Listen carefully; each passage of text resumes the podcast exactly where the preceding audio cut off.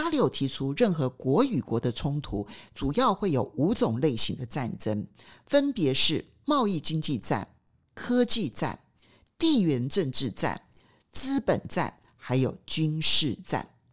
目前美中之间的冲突分数是不断的在上升的，而且我们也很清楚的知道，美中之间已经出现了贸易经济战、科技战、地缘政治战跟资本战这四类的战争呢、哦。达里欧的团队都根据不同的情境设立了指标。其实这四种战争都出现了，但是都还没有恶化到最后摊牌为军事热战的阶段。但是，因为这四种战争已经出现，我们就必须持续观察它会不会持续的恶化，或者有好转的迹象。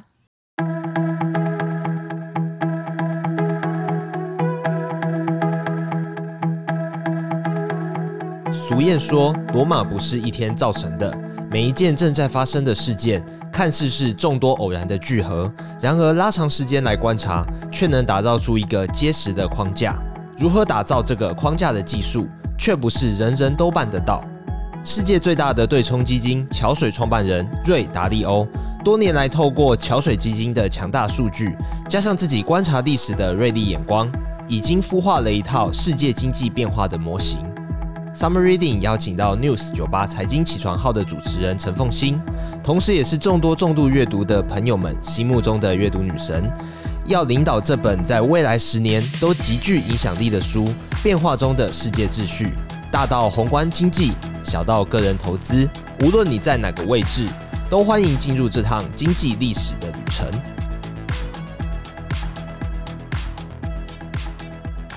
泥成品的听众，大家好，我是陈凤欣，很高兴呢与你分享《变化中的世界秩序》。这是近期呢我非常喜欢的一本书。不论呢你是想要判断未来国际情势的变化，为未来的变局预做准备，或者你是想要为自己未来的投资做好风险控管，我觉得这本书都是非常有帮助的。这本书呢是桥水基金的创办人 Ray Dalio 的最新著作。Dalio 呢他是一九四九年出生，其实他从十二岁就开始学习投资股票至今，你可以想象他的投资年限有多长。他所创办的桥水基金，到目前为止都还是全世界规模最大的对冲基金。其实达里欧呢，在投资界本来就很有名，但是一般人呢，要听闻他的名字，通常是要等到二零零八年金融海啸之后。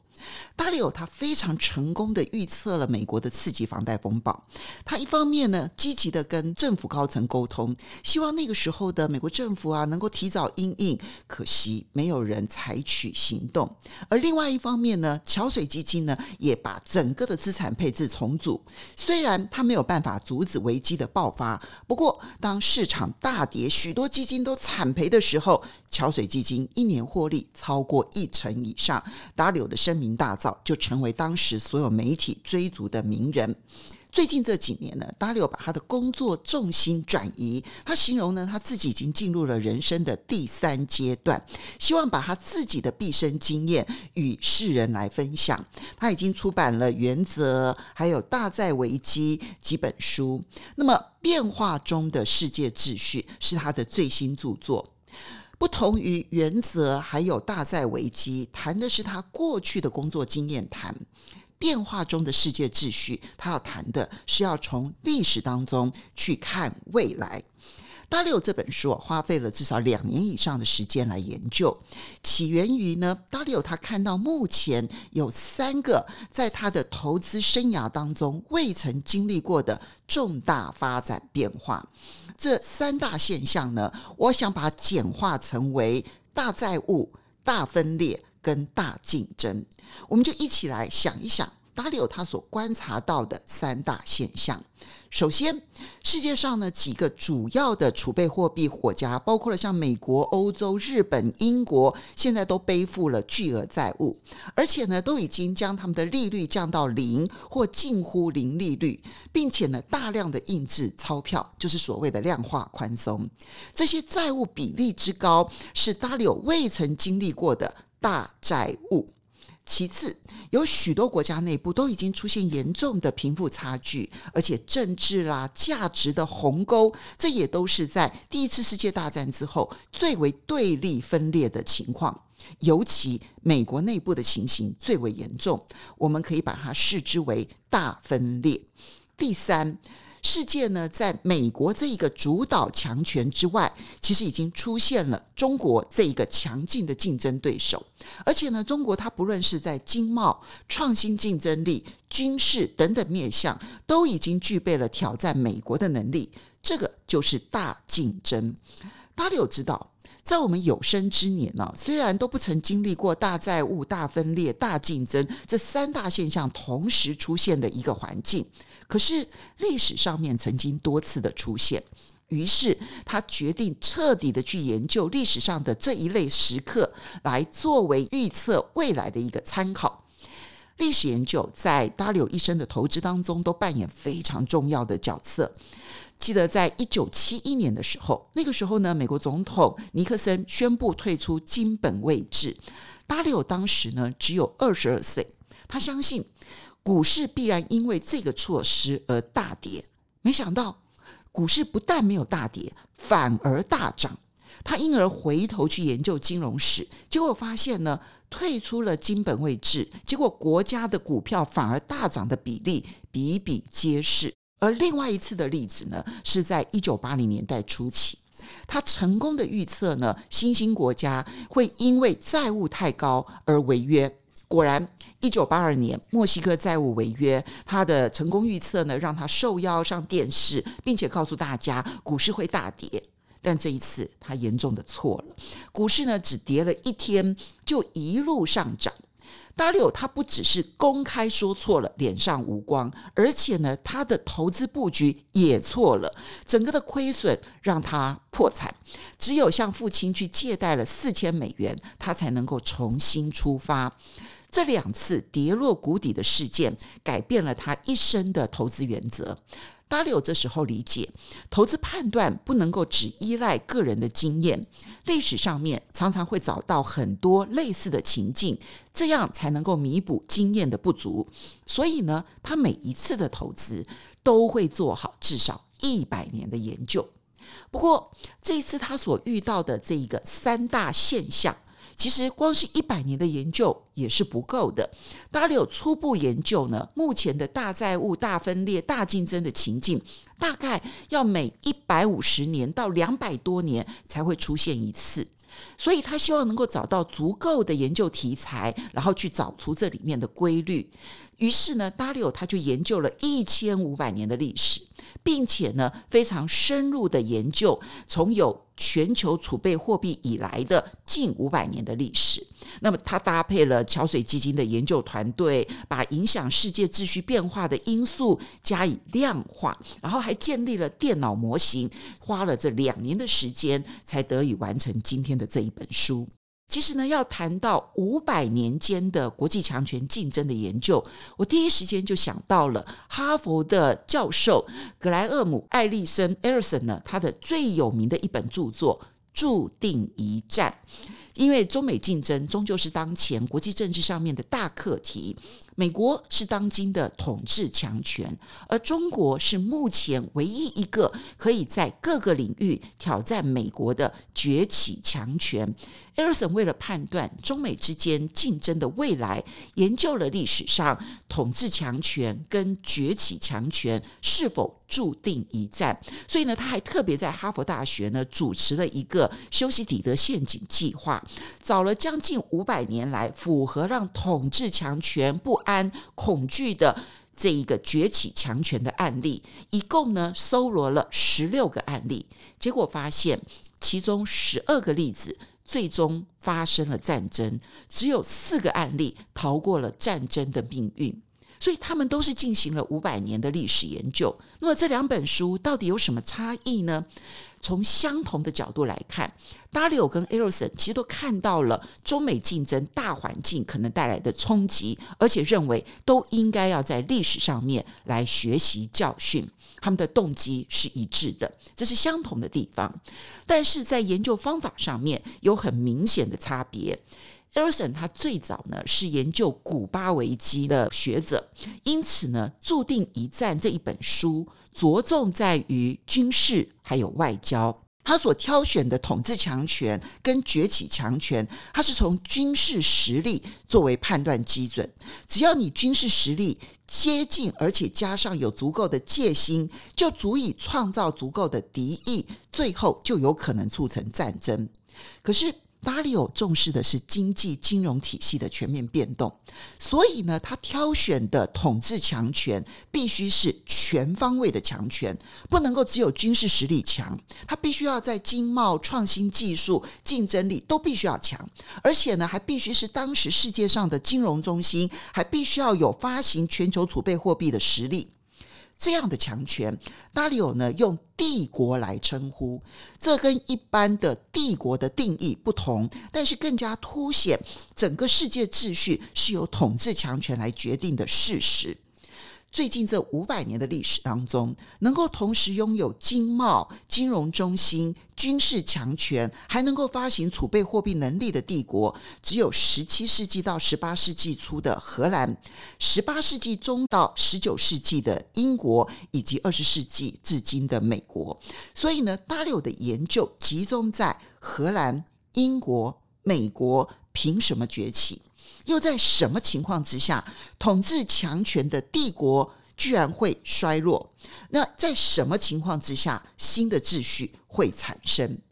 所以呢，双方着重的焦点不同，这是一个非常重要的差异。而且，艾尔森的研究主要是要避免战争，而达里欧则是希望建立模型来预判新旧秩序是否会更迭。新秩序出现的过程，如何确保个人的资产来减少冲击？因此，达里欧有大量的篇幅集中在货币还有债务，而这些研究对于我们每一个人具备应对未来的能力帮助都非常的大。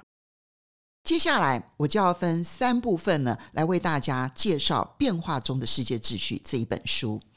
第一个部分，我要先来介绍达里欧所提出来的帝国兴衰大周期模型。第二个部分呢，我会来探讨历史上面荷兰、英国、美国的兴起、巅峰以及衰败。接着呢，会去比较这个时刻美国跟中国在那个兴衰模型当中的相对位置。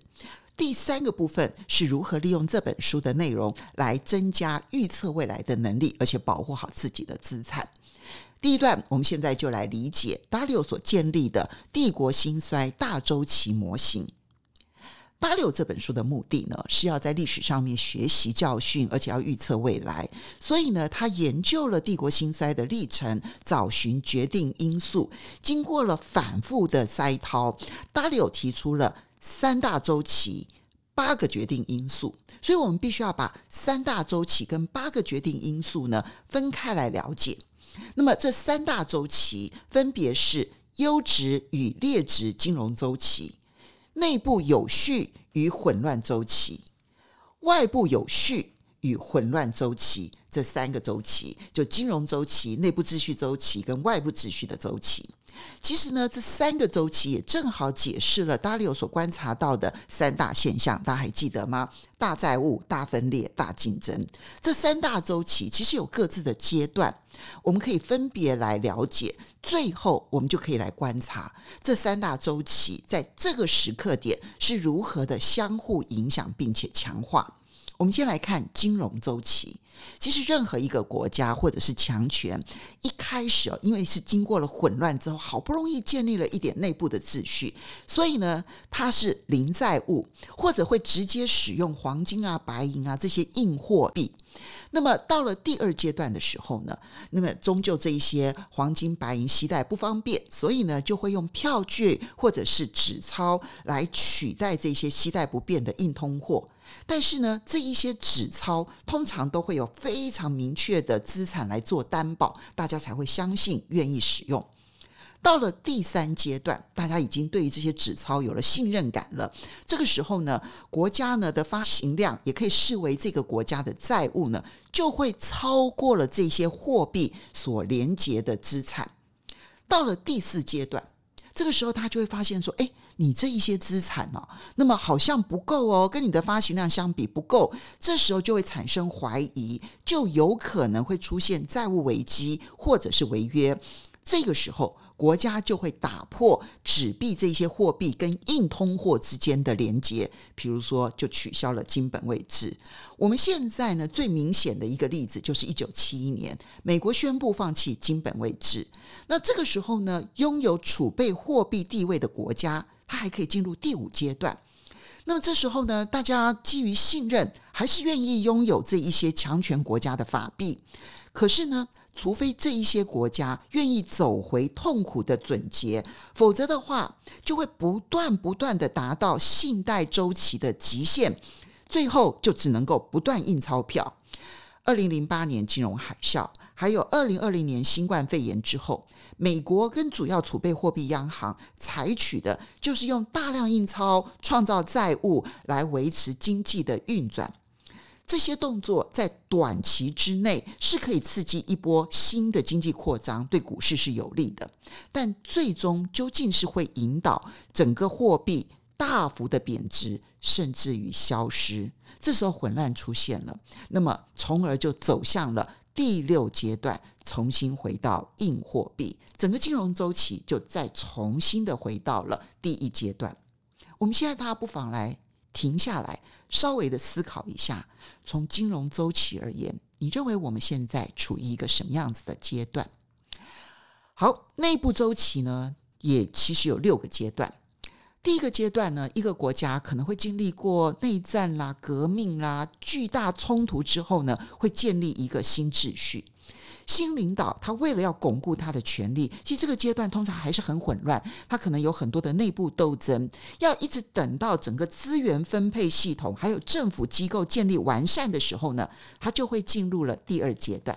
这个第二阶段就是初期繁荣阶段。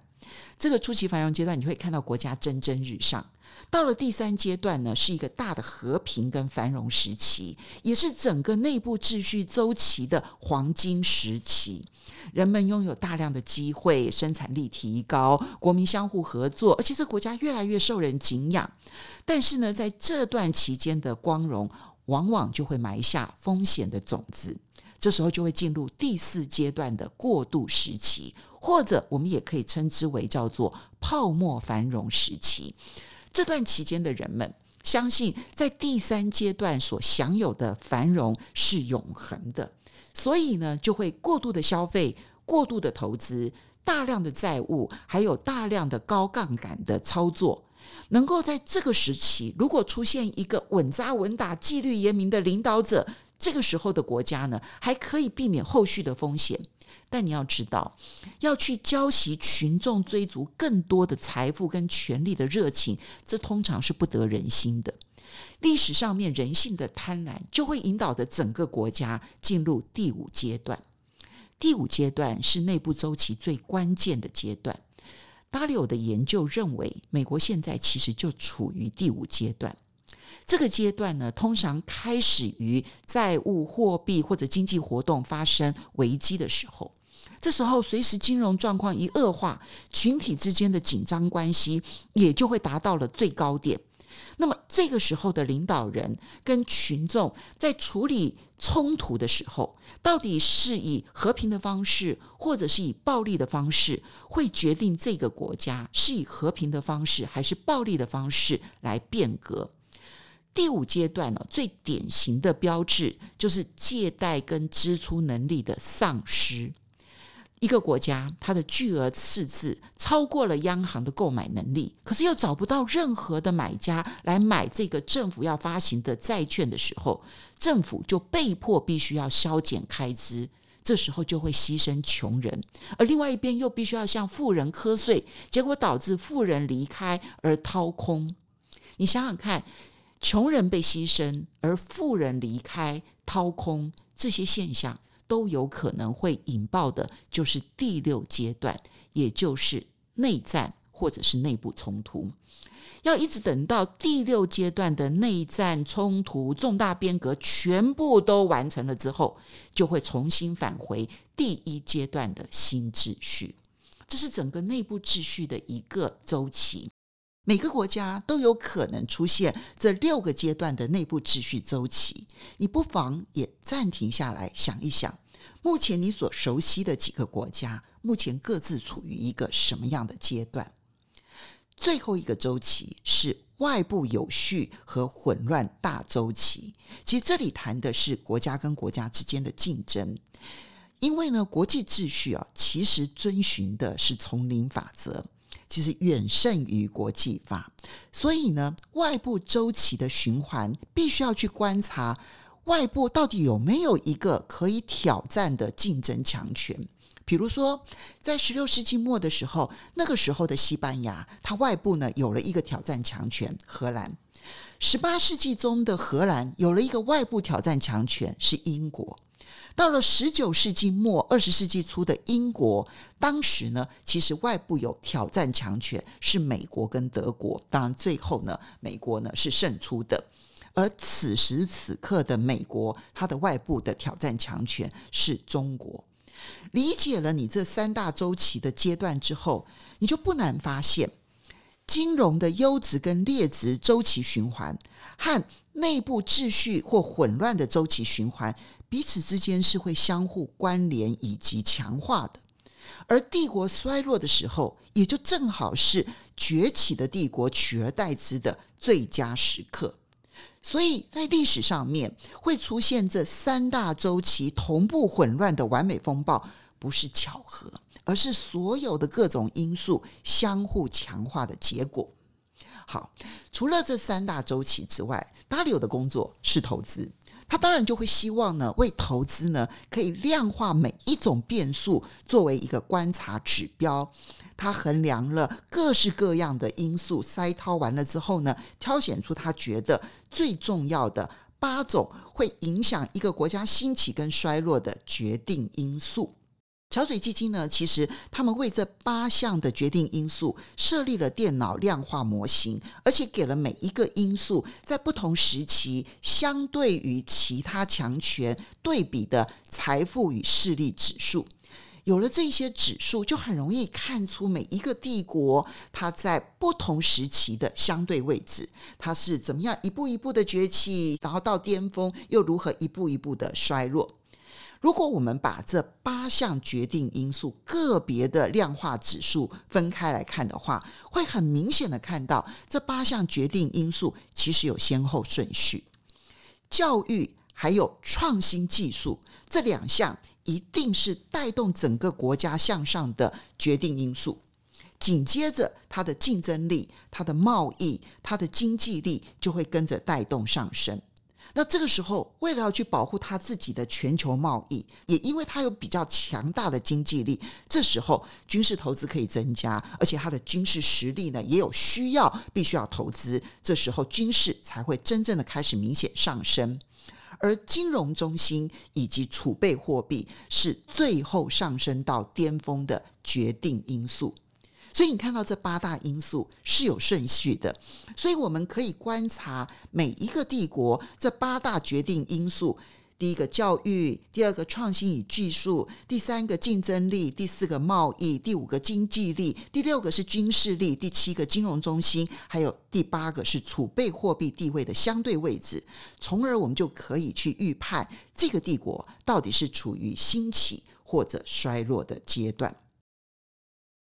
现在呢，我们就要用历史来验证帝国兴衰周期模型到底有没有具备有适当的预测能力。最近这五百年哦，其实国力强盛的国家非常的多。达里欧呢，他研究了十一个国家，包括了美国、中国、英国、荷兰、西班牙、德国、法国、印度、日本、俄罗斯，还有鄂图曼帝国。根据呢，他们在过去这五百年的财富跟势力，去计算出了他们这十一个国家每一年的财富与势力指数。然后呢，再根据这个财富与势力指数，可以看得出来每一个国家在不同时期的强弱趋势变化。这项综合了八项决定因素量化成果而得出来的财富与势力指数，可以很清楚地看到，十七世纪到十八世纪中旬最突出的统治强权是荷兰。而英国呢，是十七世纪开始慢慢崛起，但是真的超越荷兰成为统治强权，是要到西元一七五零年左右，也就是十八世纪中叶之后。美国呢，其实从建国初期就开始逐步崛起，但要一直等到第一次世界大战之前，也就是十九世纪末二十世纪初，美国的整个国家的综合实力其实已经超越了英国。但要一直等到二十世纪的两次世界大战之后，美国才能真正的成为全球的统治强权。也正是这三个国家，在他们最盛的时期，他们所发行的货币就成为了全球通行的使用货币，也成为其他国家愿意拥有的储备货币。只要拥有储备货币地位，其实就拥有发行货币带来的额外利益。所以，大利欧他就要深入研究荷兰、英国、美国的例子。了解呢，他们是如何在金融啦、啊、内部秩序还有外在竞争这三大周期的驱动之下，从兴起到巅峰而逐步衰败，最终呢，世界又是如何的由竞争强权来取代当时的统治强权？我们没有办法一一的来介绍这三大强权各自的兴起历史，但是呢，我们可以整理几个值得注意的重点。第一。三大强权在发展初期，他们各自做对了什么？第二，国际战争通常是决定新秩序的关键。三大强权，他们又各自在哪一些战争后才成为统治强权？为什么？第三，从巅峰到衰败，荷兰、英国、美国又发生了哪些共同的现象？最后，我们当然要来比对一下中国跟美国的相对位置，而且根据他们的八项决定因素的变化来预判未来。现在呢，我就来一一的为大家介绍。第一，三大强权兴起的过程，所有统治强权崛起的故事，其实都是发生在他们成为统治强权之前相当长的一段时间。荷兰在十六世纪中叶的时候呢，就已经发动了各种革命来反抗当时的西班牙的哈布斯堡王朝。西班牙呢，其实也是当时欧陆最大的帝国。一五八一年，荷兰终于争取到了实质的独立地位，耗费了一百多年的时间，他们终于累积到了足够的财富，还有军事实力，成为世界上面最富有的帝国。而英国呢，它是在十七世纪初期的时候，它历经了内战，还有光荣革命这些冲突呢，最终让英国建立了一个以法治而不是以君主制的一个统治模式。它的内部资源分配系统，还有整个政府机构建立完善了之后呢，就是它整个国力开始大幅跃进的时刻。美国独立建国，经过了宪政改革，确立了可执行的良好治理制度。在南北战争之后呢，打造了一个适合二次工业革命的环境，所以让他在建国短短的一百年左右的时间，他的国力还有他的财富都已经成为世界超强。其实三个国家在兴起之前都历经混乱。终于在内部秩序底定了之后呢，才可以请全国之力，逐步的迈向繁荣。不过，这三个国家除了内部秩序稳定之外，他们还必须要在教育还有创新技术上面的投资取得领先。首先呢，识字率还有学术投资、专利研究这一些可以量化的数字，都很清楚的看到这三个国家在崛起的初期。教育的表现都明显的开始领先其他国家。除了教育的表现之外呢，三个国家各自在创新跟技术能力上面都有一些独特的创新来推升他们的竞争力。第二个共同点，我们就要来看的是荷兰、英国、美国，他们到底是如何的投入教育创新，然后分别成为探索时代。第一次工业革命时代，还有第二次工业革命时代的主导强权，其荷兰在历史上哦有两大创新，大家并不熟悉。第一个创新呢，是他发明了能够航行全球的帆船，而且呢，这种大型帆船还可以搭载军武，因此他就可以到海外去累积财富。第二个创新就是他们发明了资本制度，比如说全世界第一个股票交易所。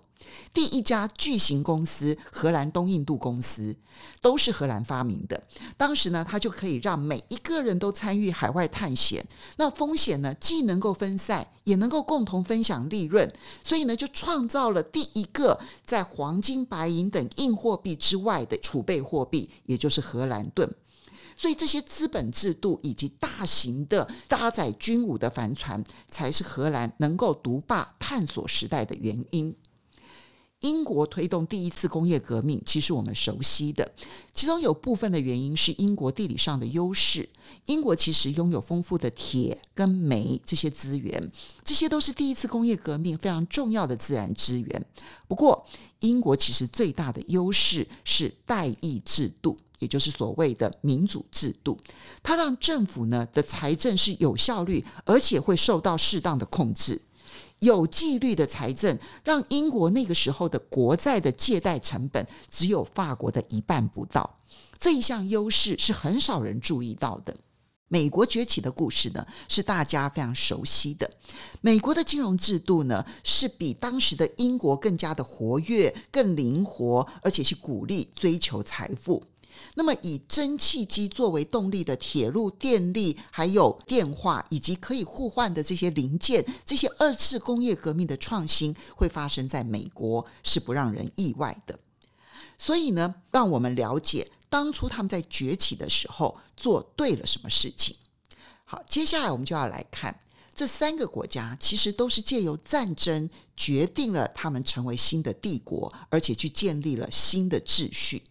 其实，荷兰、英国、美国早在他们成为全球主导强权之前呢，他们的经贸跟竞争力都已经超越或者是接近当时的统治强权。但必须要先发生一场影响广泛的这一个战争，这个时候呢，世界各国再也没有办法接受混乱了，这时候才会促成新的强权跟新的秩序。荷兰是在十七世纪中叶的欧洲的三十年战争之后，它才成为主导强权；而英国要等到拿破仑战争之后呢的一八一四年、一八一五年维也纳会议，才能够成为决定新秩序的主要强权。美国则是要到二次世界大战之后，才能够成为真正的国际霸权。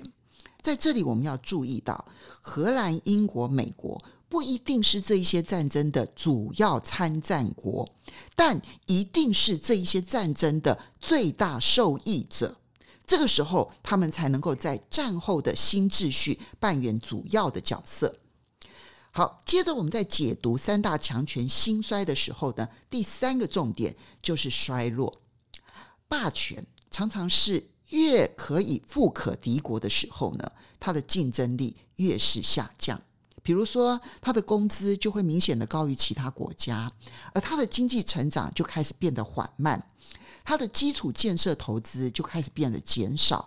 他的内部不平等就开始变得更加激烈，然后军事投资就扩张，债务赤字上升，庞大的债务就会让中央银行印制更多的纸钞，直到削弱民众的信心为止。在这里呢，有一点是我们可以注意的。通常一个帝国衰败之后，它的储备货币还能够维持着地位一段时间，这是因为人们不太愿意去改变习惯。可是呢，这个储备货币最终会被其他货币取代，这个趋势是很难逆转的。那最后呢，这个段落呢，我们就要来观察一下美国跟中国目前的相对位置。中国是目前呢，全世界都同意啊，最有可能在不同领域都挑战美国的崛起强权。事实上，瑞达利欧跟桥水基金的国家实力量化指数也显示，在目前的十一个他们研究的强权国家当中，中国的分数排名第二，仅次于美国。而且呢，在多项的指标都显示，美国的趋势方向是微微向下，而中国的趋势方向是微微向上。如果我们再从大的周期来看，美国现在正在经济跟金融周期当中处于一个不利的位置，它印了太多的钞票，那么借了太多的债务。而且它的内部混乱风险高，因为不论是从所得跟财富的分配，或者是主要政党的意识对立的程度，都可以看得出来，内部的政治跟价值是严重对立而且分裂的。这个时候，美国又正好面对的是中国崛起的外部挑战。而相对而言，中国的经济跟金融周期目前其实是处于一个相对有利的位置，债务负担比较轻，而未来十年按照桥水基金他们的模型评估，实际经济成长率是比较高的，而且它的海外投资略多于外债。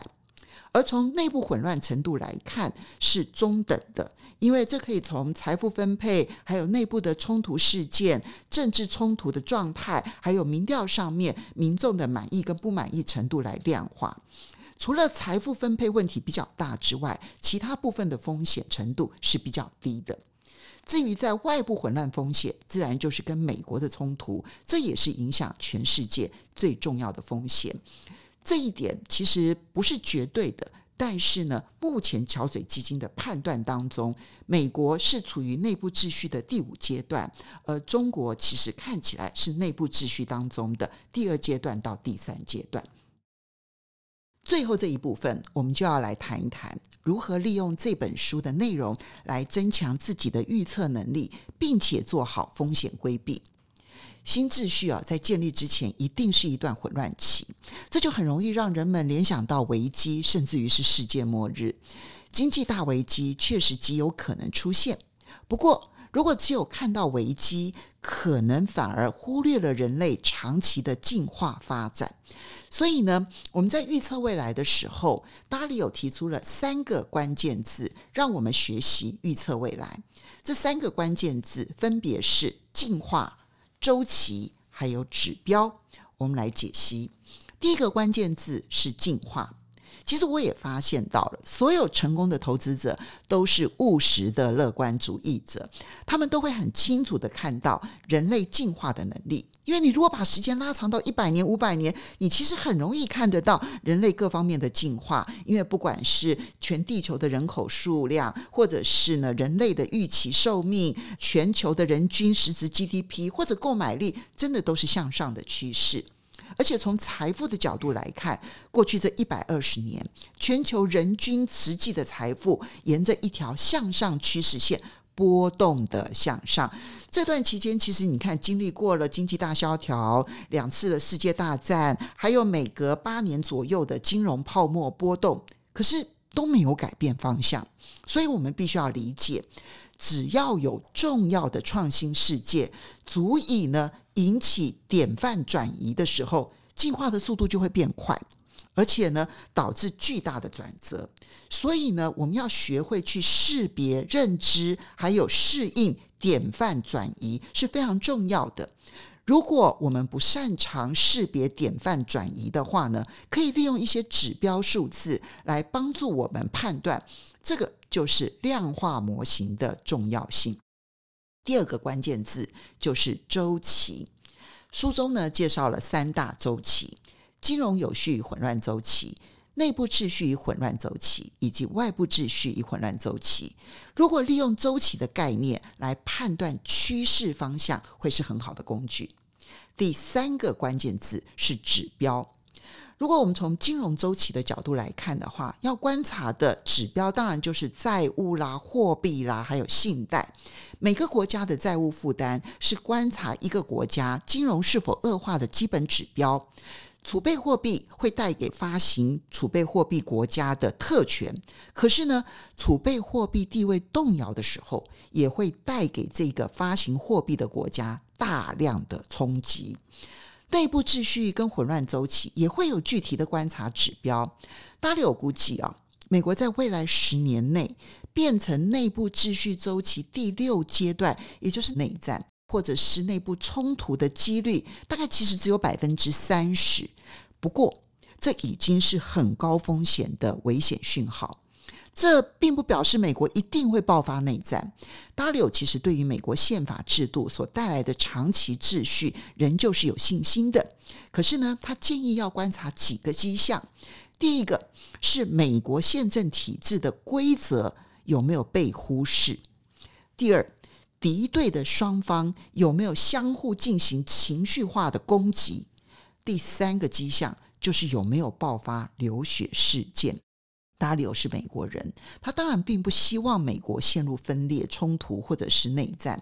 但是呢，他从历史的经济上面呢所产生的顽固性，他只能够苦口婆心的希望美国人能够诚实的面对长期支出大于收入、长期负债大于资产的现实，这样子才会有机会改变他当前的挑战。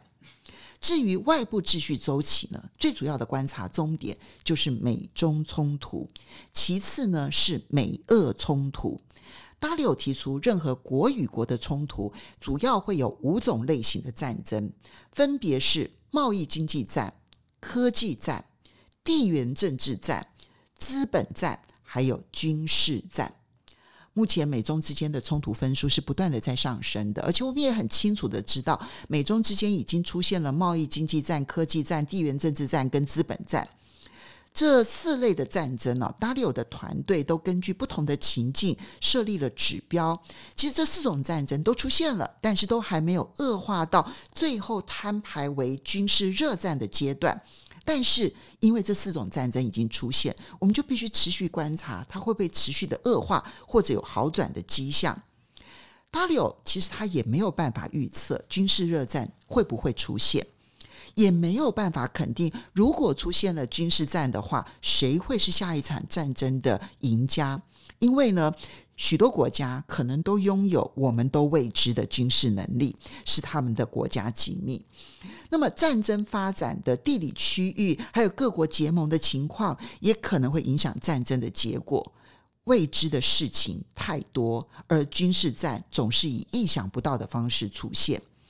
现在唯一能够肯定的是，真正大战的失败者。一定会被彻底消灭，但就算是赢家，最后常常也是输家，因为他们承受了严重的后果，背负了大笔的债务。有的时候受益的可能是相对参与比较少的国家。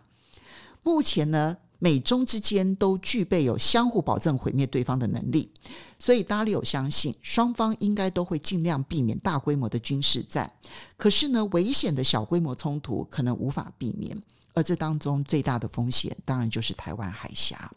书中呢，不止一次提醒，中美之间不可调和的主要分歧在台湾，这点是我们要谨记在心的。总的来说呢，达里欧预判未来十年发生大规模战争的几率大约是百分之三十五，这已经是他很大胆的预测。无论如何，这已经很危险了。最后。我就想要提出两点哦，运用这本书的心得来跟大家分享。第一个心得是我们必须要理解，达里欧他不是算命师，他没有拿着水晶球来为大家铁口直断。所以我今天为大家分享的这个帝国兴衰大周期模型，三大周期跟八大决定因素，它是一个预测，而不是一个预言。所有的指标其实都会动态变化的。达里欧为此还特别设立了一个网站，详细的列出十一个主要国家的指标动态变化。这个网站的网址是 economicprinciples 点 org，大家呢不妨到这一个网站看一看。巴里欧对于十一个国家衡量指标的解读，以及他们随时追踪指标数字的变化，你其实可以登记电子邮件信箱，你就可以随时收到他们的相关内容。那这本书可以帮助你们更清楚理解这一些指标的价值和意义。我登记了电子邮件的信箱，而且随时收到他们的内容。宾州大学的教授啊，派特洛克，他曾经主持过一个叫做“良好判断计划”，找出了一群啊最能够有效预测未来的超级预测者。发现啊，真正的超级预测者通常不一定是专家或者学者，但是他们有一个共同的特质，就是他们习惯用几率来判断未来，而不是保证发生或不保证发生。而且他们会随时随地的根据最新的情势变化来调整几率。这种随时面对现状、调整策略的务实者，最终通常更能准确预测重大事件。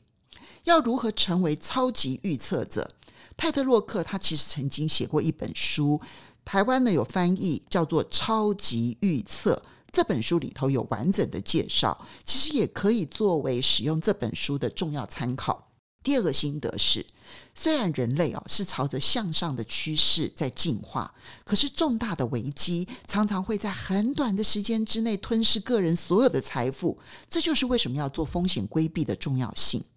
我们现在所持有的财富，绝大多数都是各国国家所发行的法币。持有法币的最大风险就是大幅贬值，或者甚至于这个法币彻底被消灭。按照达里欧的研究，从一七零零年以来，曾经出现过的七百五十种货币，目前大概只剩下百分之二十还存在。那就算是侥幸呢还存在的货币，其实都经历过显著的贬值。所以，我们过度信任任何法币都是危险的。这就是为什么呢？在大债务时期，要为自己的资产适当的分散配置的主要原因，终究要先学会保护自己，才可能追求财富增加。好的，我的解说到这里为止。很高兴呢，为大家来分享《变化中的世界秩序》这一本书。这本书呢，深深的影响了我观察世界的方法，还有投资的概念。我非常希望对你也有所注意。我是陈凤馨，期待呢有机会再与大家分享好书、好知识。故事是什么？是情节，是逻辑，是传述，也是人与人的连结。所以科学家富兰克林说：“读书使人充实，思考使人深邃，交谈使人清醒。”二零二二 Summer Reading 为大家准备各种各样的好故事。七月一日至八月三十一日，Summer Reading 主题书展，单书七九折，三书七五折起，非书商品八五折起。欢迎登入诚品线上，走进诚品书店，了解所有打造友善世界的好点子。